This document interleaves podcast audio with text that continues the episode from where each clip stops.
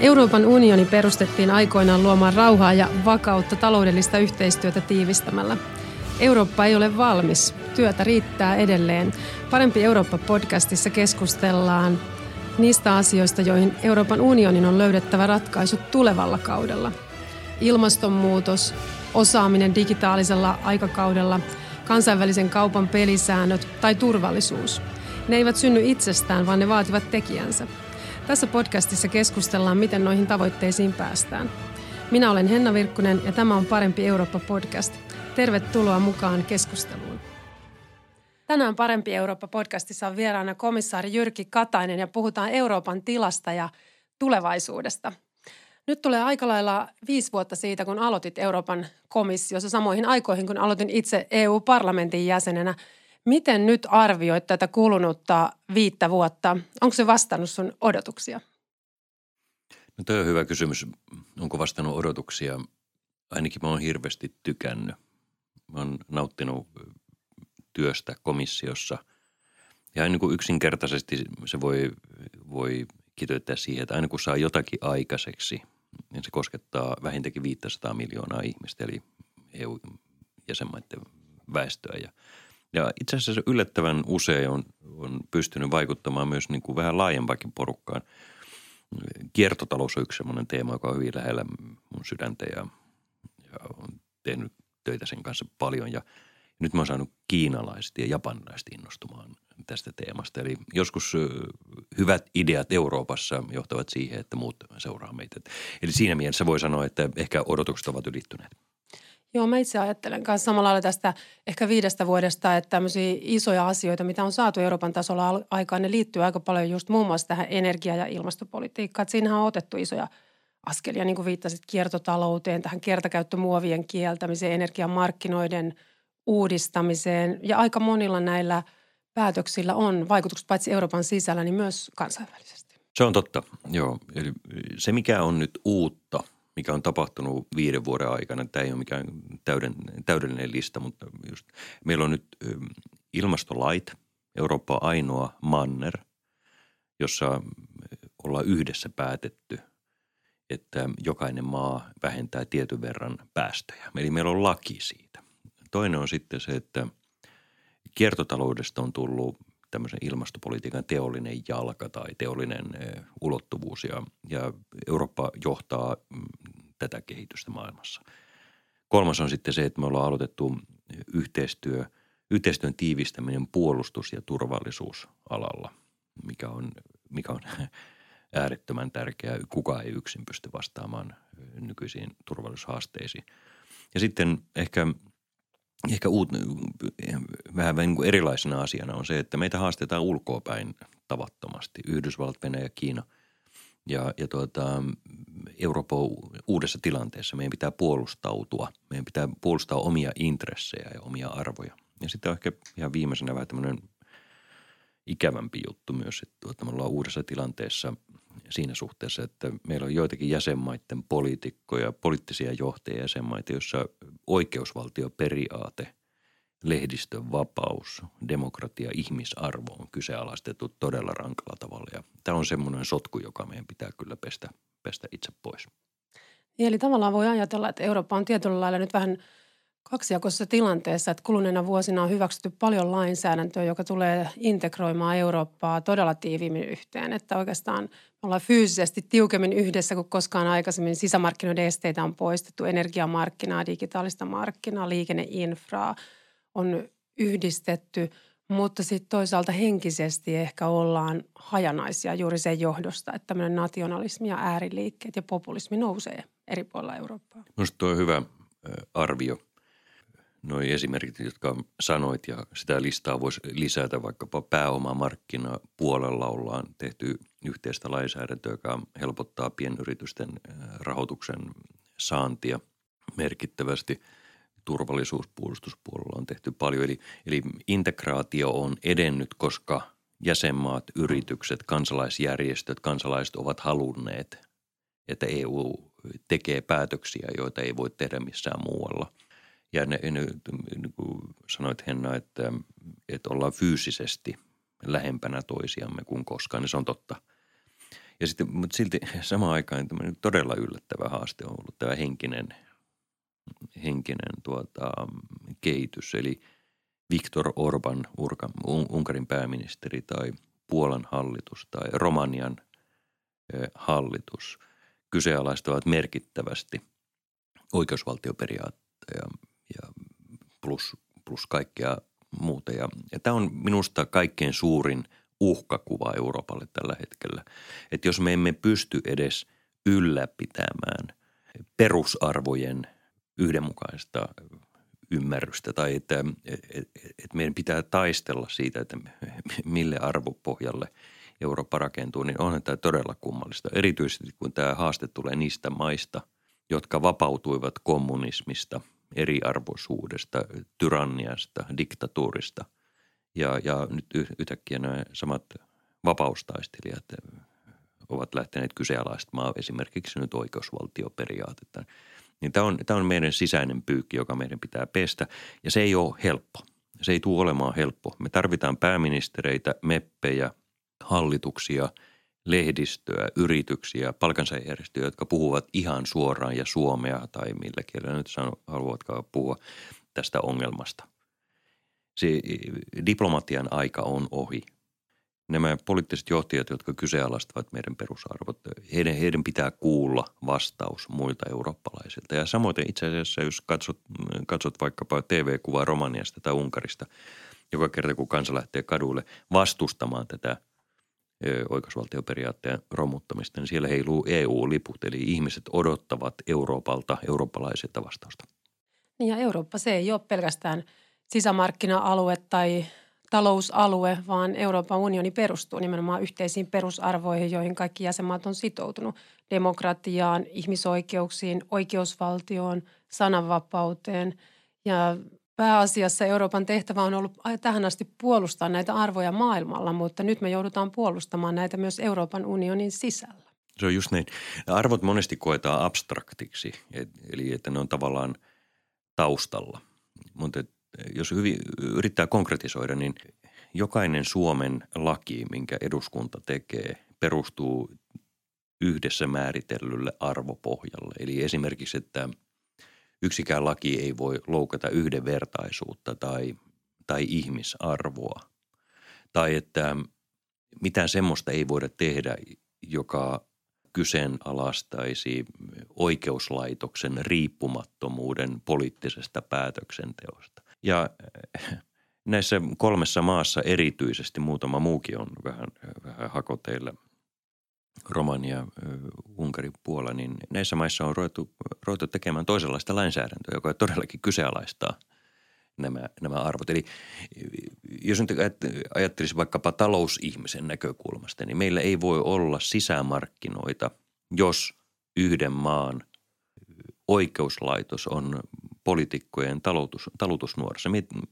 Mietitään sellaista tilannetta, tilannetta, että yritys on investoinut 100 miljoonaa euroa johonkin jossakin EU-maassa ja sitten tuleekin yhtäkkiä konflikti.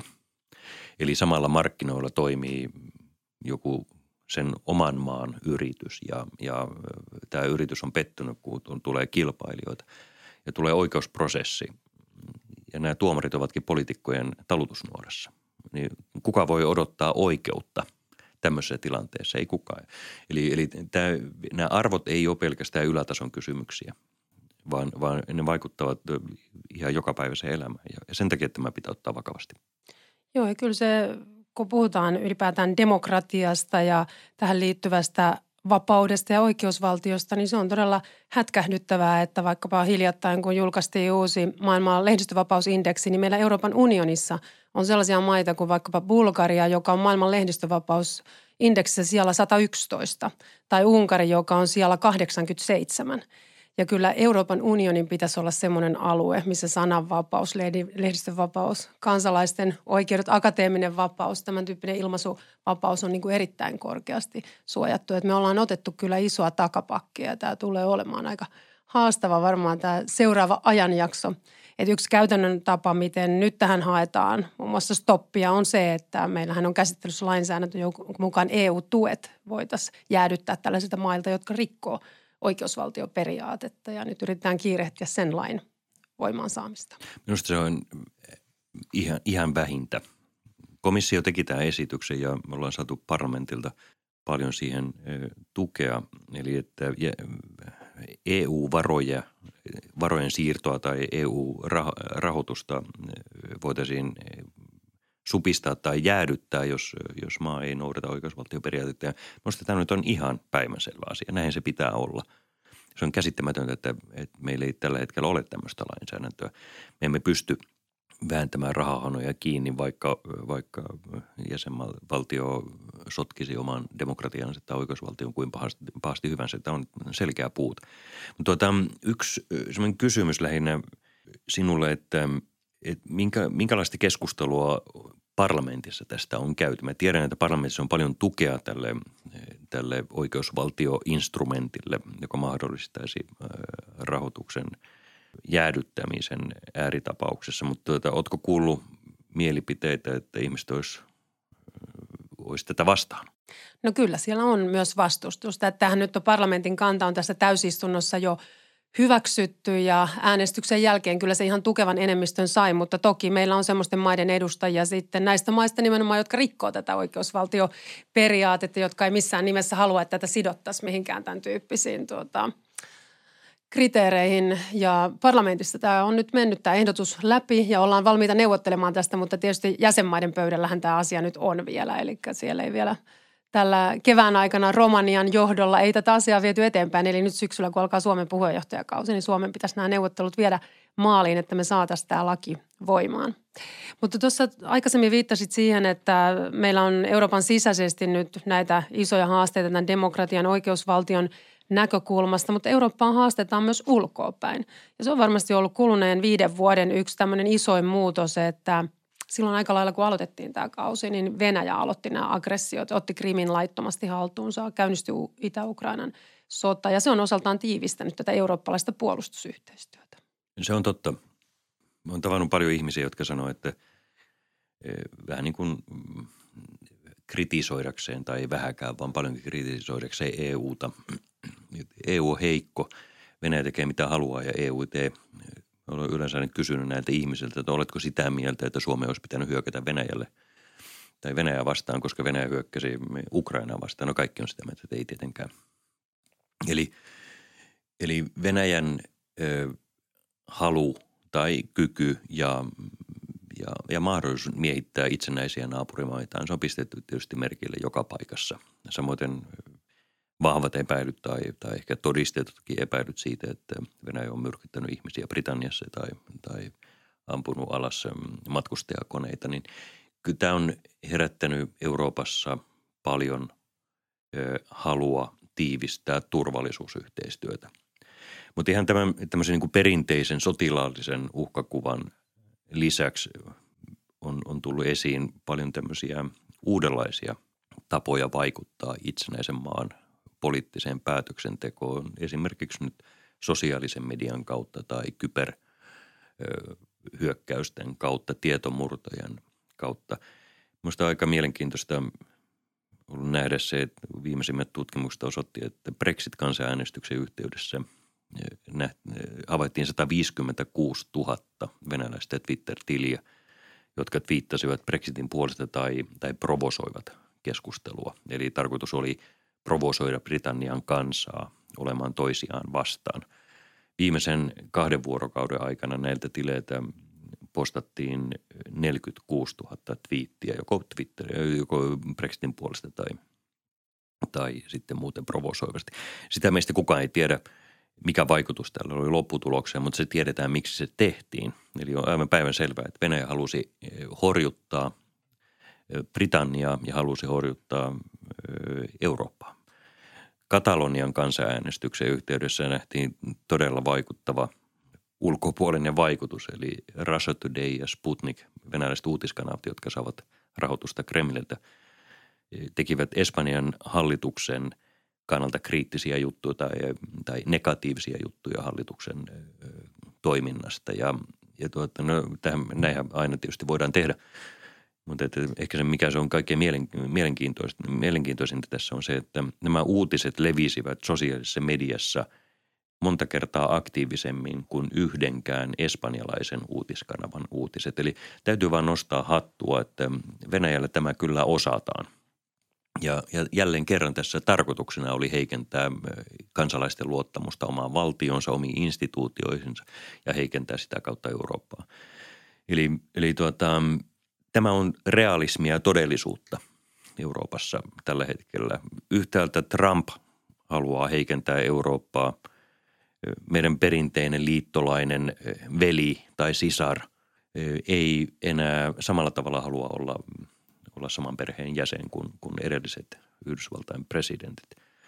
Ja, ja sitten toisaalta Venäjä haastaa meitä ja tietoisesti haluaa heikentää Eurooppaa. Eli tavallaan me ollaan semmoisessa tilanteessa, missä ei ole koskaan aikaisemmin oltu, että Yhdysvaltain presidentti ja Venäjän presidentti jakavat näkemyksen Euroopan tämä hetki, Euro, Euroopasta, eli mitä heikompi, mitä hajanaisempi, sen parempi. Ja tämä meidän pitää nyt niin kuin kerta kaikkiaan ymmärtää, että me ollaan valitettavasti tämmöisessä tilanteessa. Ja se pakottaa meitä puolustamaan itseämme ja omia intressejämme vahvemmin kuin koskaan. Joo, ja kyllähän tämä on toisaalta myös saanut Euroopan maat näkemään sen, että silloin kun me ollaan yhtenäisiä, me ollaan vahvoja ja me ei voida enää kansainvälisissä kuvioissa peesata Yhdysvaltoja niin kuin pitkään totuttiin. Eli nyt Euroopan pitää ottaa vastuu se omin, omin käsinsä ja lähteä monesti johtamaan myös erilaisia kansainvälisiä neuvotteluja, koska Eurooppa on kuitenkin se alue, joka haluaa ja Euroopan unioni tukea tätä kansainvälistä sääntöperusteista – järjestelmää. Mutta kun viittasit tuohon, että Venäjä käyttää kaikkia vaikuttamiskeinoja, tietenkään propaganda ei ole mikään uusi asia. Se on tänä päivänä vaan digitalisaation ansiosta sillä tavalla tullut helpommaksi. Sitä voidaan reaaliaikaisesti kohdentaa entistä tarkemmin ja tehokkaammin tietyille yleisöille. Ja siihen tietysti pitää meillä olla omat vastustuskeinot ja mun mielestä parhaat tavat vastustaa sitä on nimenomaan ihmisten osaaminen ja sivistys ja kyky kriittiseen analyyttiseen ajatteluun lehdistön vapaus, vapaa media, digitaidot, tämän tyyppiset asiat. Mutta mä olin aika yllättynyt myös siitä, kun nyt eurovaalien aikaan on ilmestynyt näitä vaalikoneita taas ja niissä on kysytty, että pitäisikö Venäjän vastaiset pakotteet purkaa. Niin aika iso osa suomalaisista eurovaaliehdokkaista on sitä mieltä, että nämä pakotteet pitäisi purkaa. Mitä tästä ajattelet? No minusta tämä on kyllä todella käsittämätöntä. Joko se on suurta ymmärtämättömyyttä tai sitten se on jotakin vielä vaarallisempaa. Pakotteet Venäjää, Venäjän taloutta vastaan on tehty sen takia, että, että me haluamme vaikuttaa Venäjän hallituksen toimintaan Ukrainassa. Venäjä miehitti osan Ukrainaa. Tämä pitää nyt vain kerta kaikkiaan ymmärtää. Eli Venäjä miehitti osan itsenäisen naapurimaan, itsenäisestä naapurimaasta. Ja, ja tämän jälkeen on tietysti paljon muutakin vielä tapahtunut. Ja kerta kaikkiaan eurooppalaiset jäsenmaat eivät sitä hyväksy. Ja kun sitä ei hyväksytä, on käytännössä kaksi vaihtoehtoa, kolme vaihtoehtoa. Yksi on se, että ähm, syntyy ihan sotilainen konflikti. No sitä tietysti kukaan ei halua. Toinen on se, että toimitaan niin kuin nyt. Pyritään, pyritään painostamaan ö, diplomaattisilla ja taloudellisilla keinoilla Venäjää muuttamaan suuntaansa. Ja kolmas on se, että ei välitetä suomalaisten, jos kenen, pitäisi olla tästä, tästä huolissaan. Me olemme itsenäinen naapurimaa Venäjälle. Ja ei se vaan niin ole, että, että me voitaisiin niin kuin ajatella, että meille, me ollaan jotenkin niin kuin valittu kansa, että meille ei koskaan voi tapahtua mitään, mitään pahaa. Vaan että kyllä jokaisen täytyy pitää mielessä, että – että maailma on hyvin monimutkainen ja kaikkea voi tapahtua ja, ja meidän pitää pystyä puolustautumaan ja meidän pitää pystyä osoittamaan solidaarisuutta ja meidän pitää pystyä, pystyä vaikuttamaan ulkopuolisin toimijoihin. Aina se ei ole helppoa, mutta, mutta näin se nyt valitettavasti on. Mä olen todella huolissani, jos, jos eurovaaliehdokkaat eivät ymmärrä tätä perusasiaa. Että nyt on kysymys – jäsen, maiden itsemääräämisoikeudesta ja siitä, että kuinka paljon annetaan tilaa tämän kaltaiselle toiminnalle, missä, missä sitten vahvin ja se, joka on kykenevin, jolla on halu vahingoittaa toisia maita, saa mellastaa miten haluaa. Mä ajattelen samalla tavalla, että Venäjän pakotteita ei voida purkaa niin kauan kuin Venäjä jatkaa kansainvälisen oikeuden rikkomista. Ja jos tällaiset pakotteet purettaisiin, niin se saattaisi tarkoittaa sitä, että pian pienet vihreät miehet olisi meidän pihalla tai naapurissa. Ja tämmöistä ei tietenkään pidä mahdollistaa. No näiden kuluneiden vuosien aikana ehkä ensimmäinen tämmöinen iso muutos Euroopan ulkopuolella tapahtui juuri tässä Venäjän aggressioissa ja tässä Krimin laittomassa haltuunotossa sen jälkeen jatkuneessa konfliktissa. Sen jälkeen tuli USAn presidentinvaali, joka muutti USAn suhtautumista Eurooppaan. Mutta nyt viime kuukausina ehkä eniten keskustelua on käyty puolestaan Kiinasta, joka kasvattaa kansainvälistä vaikutusvaltaansa, jonka kanssa Eurooppa on pyrkinyt tekemään yhteistyötä ja saavuttamaan sopimuksia, mutta nyt ehkä viime aikoina on tullut tyytymättömät tähän, että tämä ei ole ollut kovin vastavuoroista tämä meidän keskustelu ja kumppanuus. Joo, se on totta. Ki- ensinnäkin on hyvä tunnistaa se, että Kiina ei ole ollut koskaan taloudellisesti niin vahva kuin se on tänä päivänä. Se ei koskaan ollut sotilaallisesti ja poliittisesti niin vahva kuin se on tänä päivänä. Ja voisi sanoa, että tämä on tulosta hyvästä kehityksestä, eli Kiina on kehittynyt, mikä on hyvä asia meille kaikille. Mutta Kiina käyttää myös sitä suurempaa, vahvempaa rooliaan omien intressiensä puolustamiseksi kovemmin kuin koskaan. Ja aina se ei ole, ole meidän kannalta niin kuin, positiivista. Ehkä se kaikkein suurin kysymys, joka, joka on herättänyt nyt vähän ihmisiä miettimään, on se, että erityisesti talouden kohdalla – meiltä puuttuu vastavuoroisuus. Eli Eurooppa on maailman avoimin markkina. Meille saa tulla, yritykset saavat tulla kutakuinkin vapaasti. Tänne saa investoida, tältä saa ostaa yrityksiä ja, ja, ja muuta pääomaa. Ja, ja Eurooppa on kansainvälisesti tunnustettuna markkinana maailman avoimin. Eli Yhdysvallat ei ole lähimainkaan niin avoin talous kuin mitä Eurooppa on.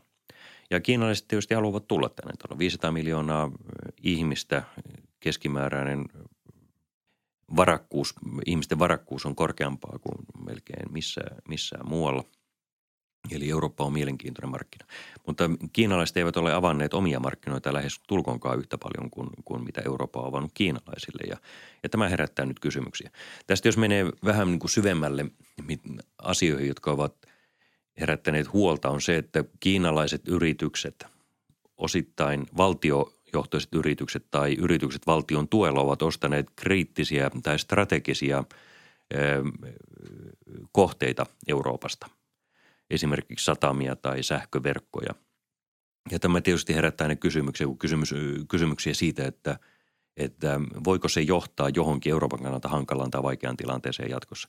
Nyt kuitenkin pitää aina muistaa, vaikka Kiina on – kapitalistinen yhteiskunta, niin se on, se on epädemokraattinen yhteiskunta myös. Eli, eli ne, he toimivat toimi, toisenlaisilla periaatteilla ja arvoilla kuin, kuin missä eurooppalaiset toimivat.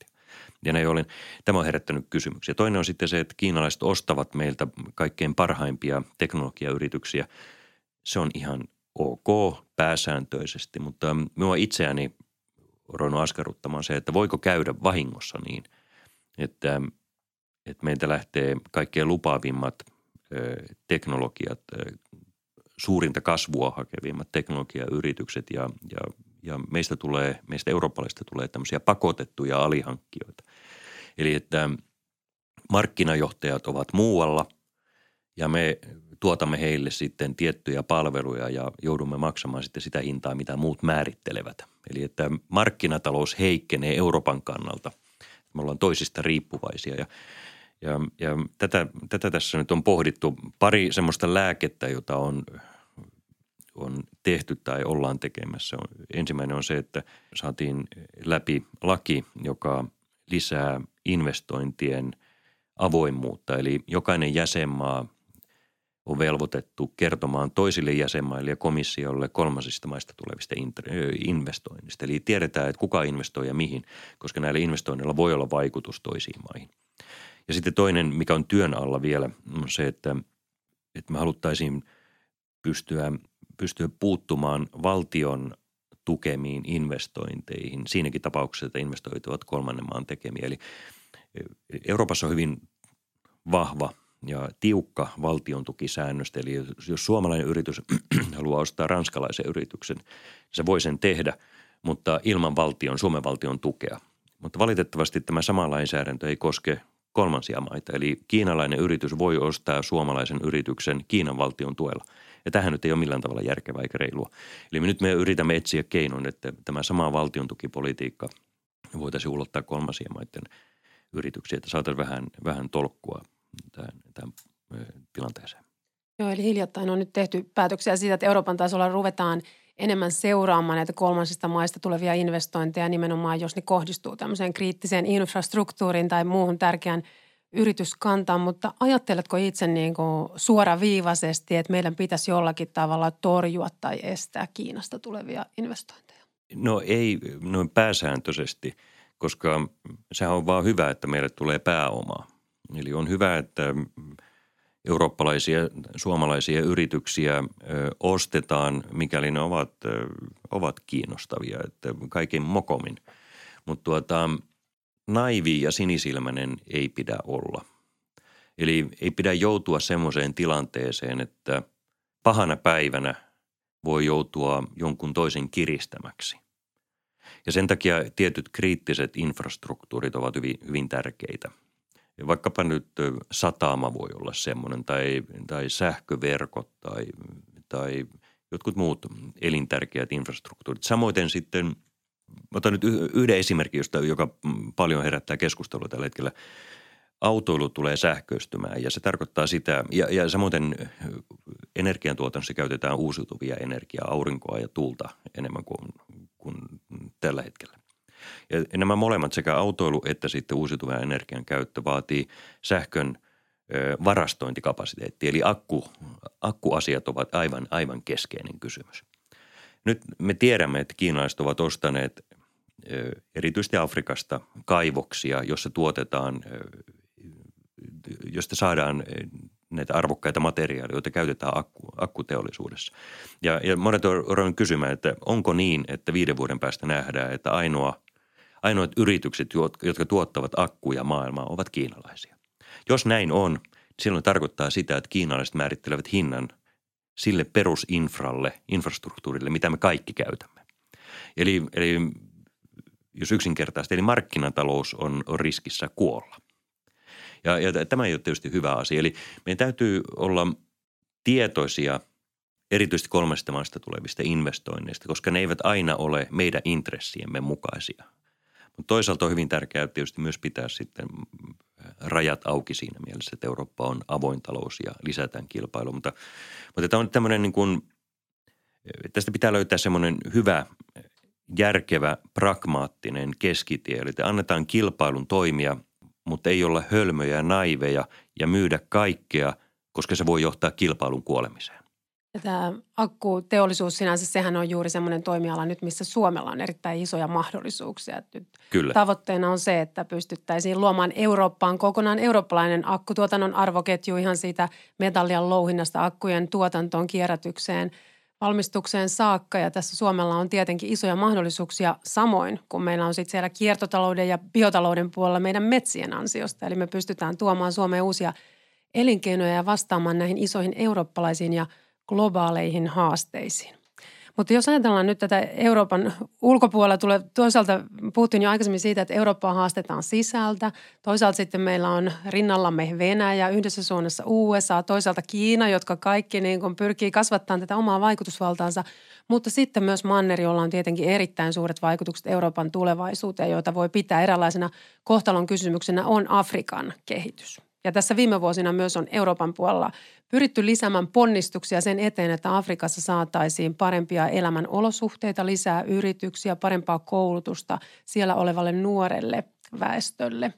Mitä itse ajattelet tuosta Afrikan tilanteesta ja tulevaisuudesta, joka suoraan heijastuu tietenkin sitten Eurooppaan? Hyvä kun nostit Afrikan esille.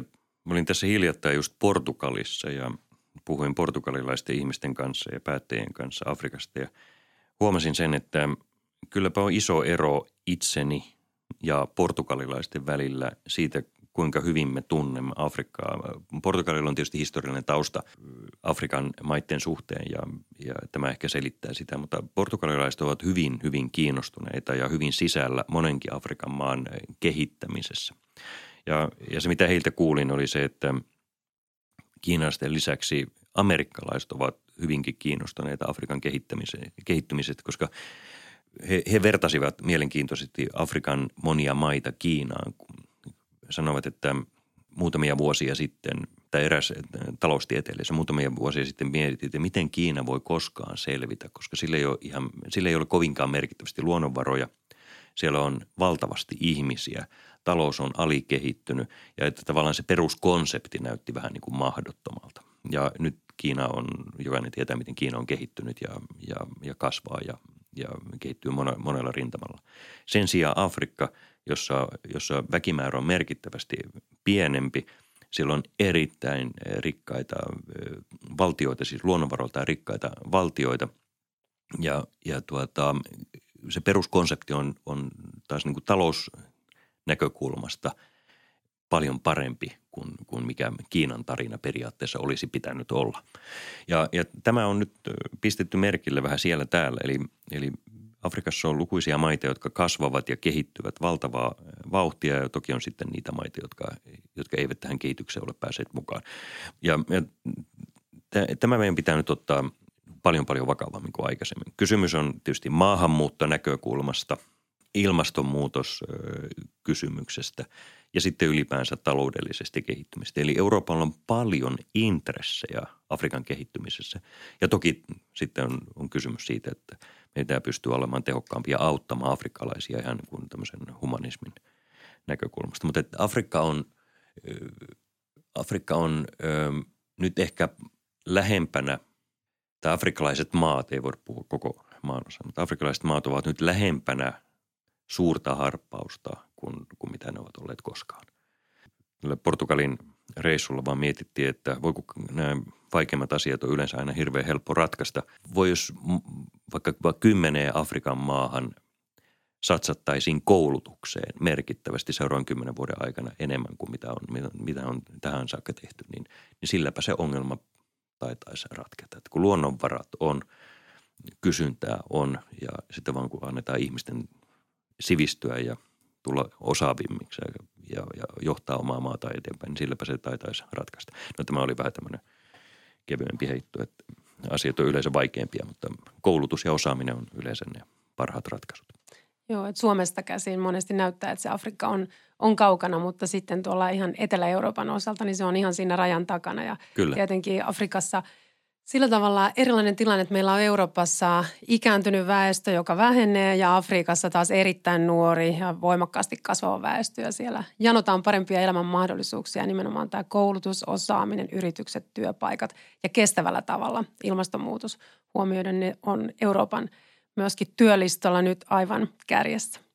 Mutta Komissaari Jyrki Katainen, jos katsotaan omaa työlistaa tässä kuluneen viiden vuoden aikana, niin mikä on semmoinen asia, mistä itse olet kaikkein tyytyväisin Euroopan unionissa, että se on mennyt eteenpäin? Voi että, on vaikea en sanoa se, mikä on se suurin. Mä sanoin, mikä on ehkä kaikkein eniten sytyttänyt, johon mä luotan, että sen, sen kantovoima tulee olemaan suurin, ja se on kiertotalous – Pitää tunnustaa, että viisi vuotta sitten me en tiennyt kiertotaloudesta juuri mitään, mutta myöskään EUlla ei ollut kiertotalouspolitiikkaa viisi vuotta sitten ja, ja mä rupesin sitä vähän tutkimaan kollegoiden kanssa ja, ja sen jälkeen on sitten alkanutkin tapahtumaan todella paljon. Mä itse uskon, että maailmantaloudessa on kaksi keskeisintä driverinta, driveria, jotka on keinoäly ja toinen on kiertotalous. Kiertotaloudessa Eurooppa on johdossa – muita, muita kilpailijoita silmällä pitäen. Keinoälyssä ollaan taas sitten jäljessä. Sitten ehkä pari muuta asiaa, jos sanoisin, mistä mä olen todella iloinen, jotka ovat suuria muutoksia, niin tämä esirahasto on tietysti tietysti semmoinen tärkeä. Se oli minun ensimmäinen työtehtäväni komissiossa. Euroopan perustaa. strategisten investointien rahasto, eli Kyllä. ESIR. Siitä käytetään myös Juncker Fund-nimitystä sen vaikutukset on ollut aika isoja. Noin 400 miljardia euroa investointeja on saatu liikenteeseen. Reilu 900 000 pientä yritystä on saanut rahoituksessa tämän kautta. Ensi vuoden loppuun mennessä meidän arvio, että esirahaston seurauksena 1,3 miljoonaa työpaikkaa on syntynyt Eurooppaan. Eli tämä on, tämä on yksi niistä esimerkkeistä, mitä mä sinun alussa sanoin, että kun saa jotakin aikaiseksi, niin sillä pystyy vaikuttamaan isoon määrään ihmisiä. Ja tämä esir nyt on ollut semmoinen. Kiertotalous esir. Sitten kolmas on puolustuspolitiikan kehittyminen. Mä ollut siinä mukana keskeisesti tai oikeastaan vastannut puolustusrahastojen luomisesta. Se on täysin uusi, täysin uusi politiikka-alue EU-ssa ja, ja, ja nyt se on lähtenyt liikkeelle. Sitten neljäs viimeinen asia on kauppasopimukset. Erityisesti tämmöiselle suomalaiselle, joka tietää, että mitä, mikä merkitys kaupalla on. Eli, eli meidän pitää saada ulkomailta rahaa, jota voidaan rahoittaa hyvinvointiyhteiskuntamme, niin, niin nämä kauppasopimukset on erittäin tärkeitä. Japani on EUn suurin toistaiseksi tehty kauppasopimus, joka saatiin aikaiseksi.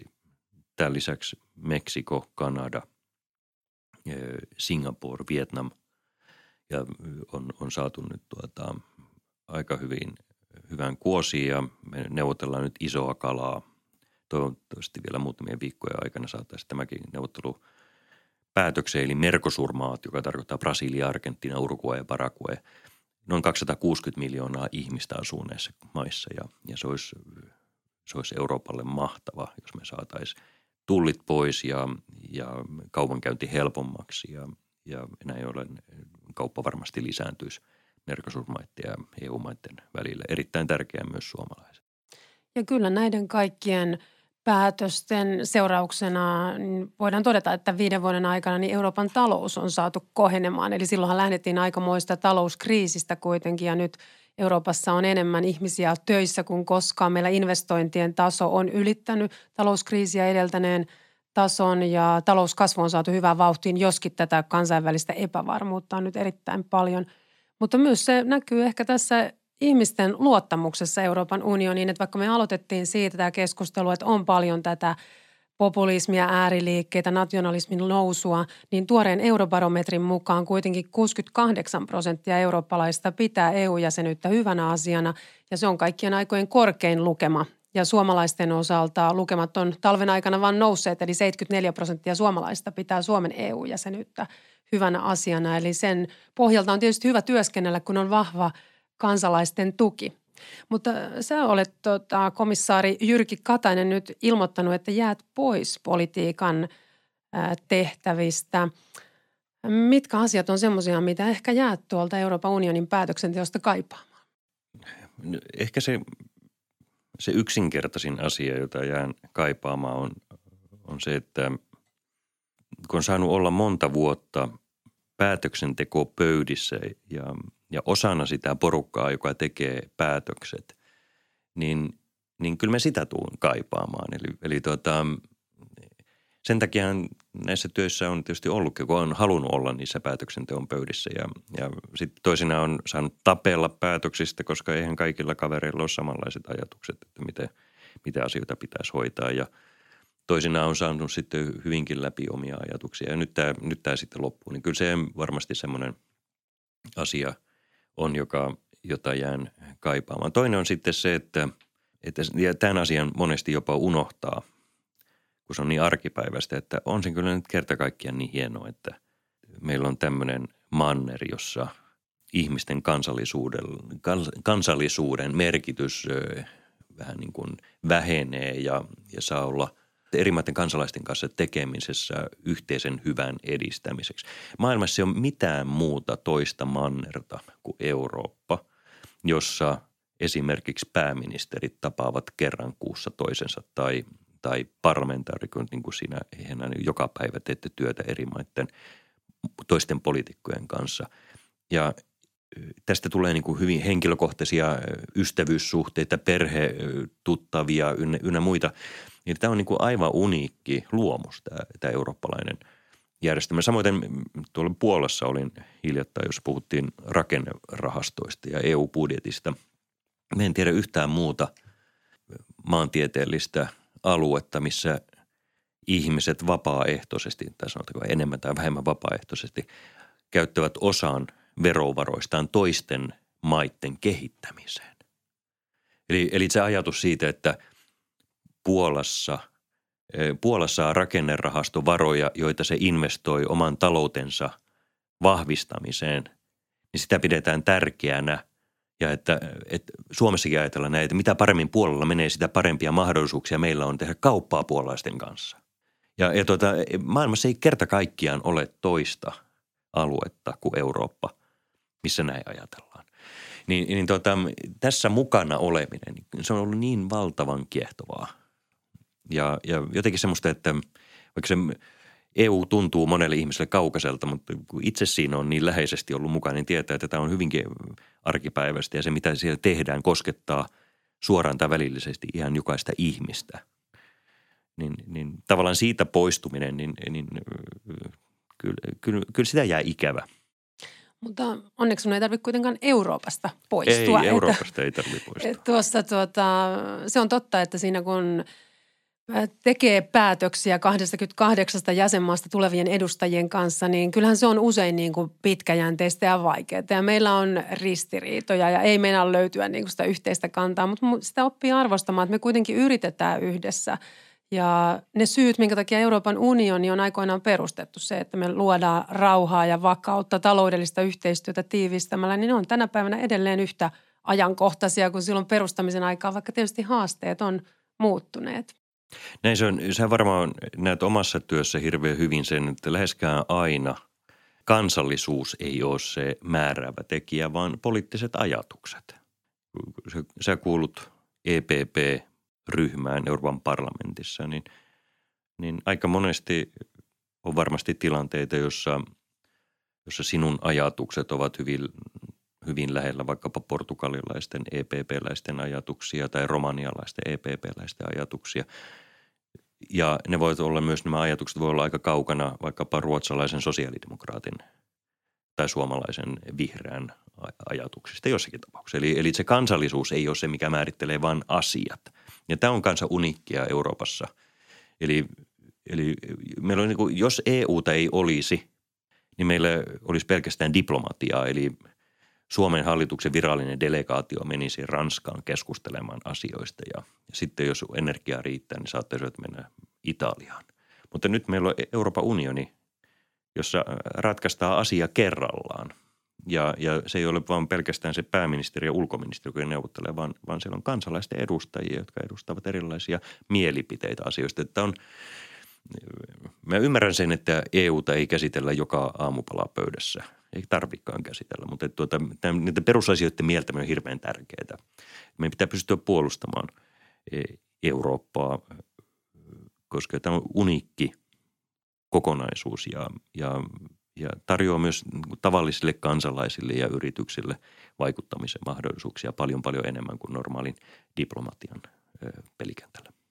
Joo, mä ajattelen, että jos Euroopan unionia ei olisi, niin se olisi kyllä nyt viimeistään keksittävä. No pakko.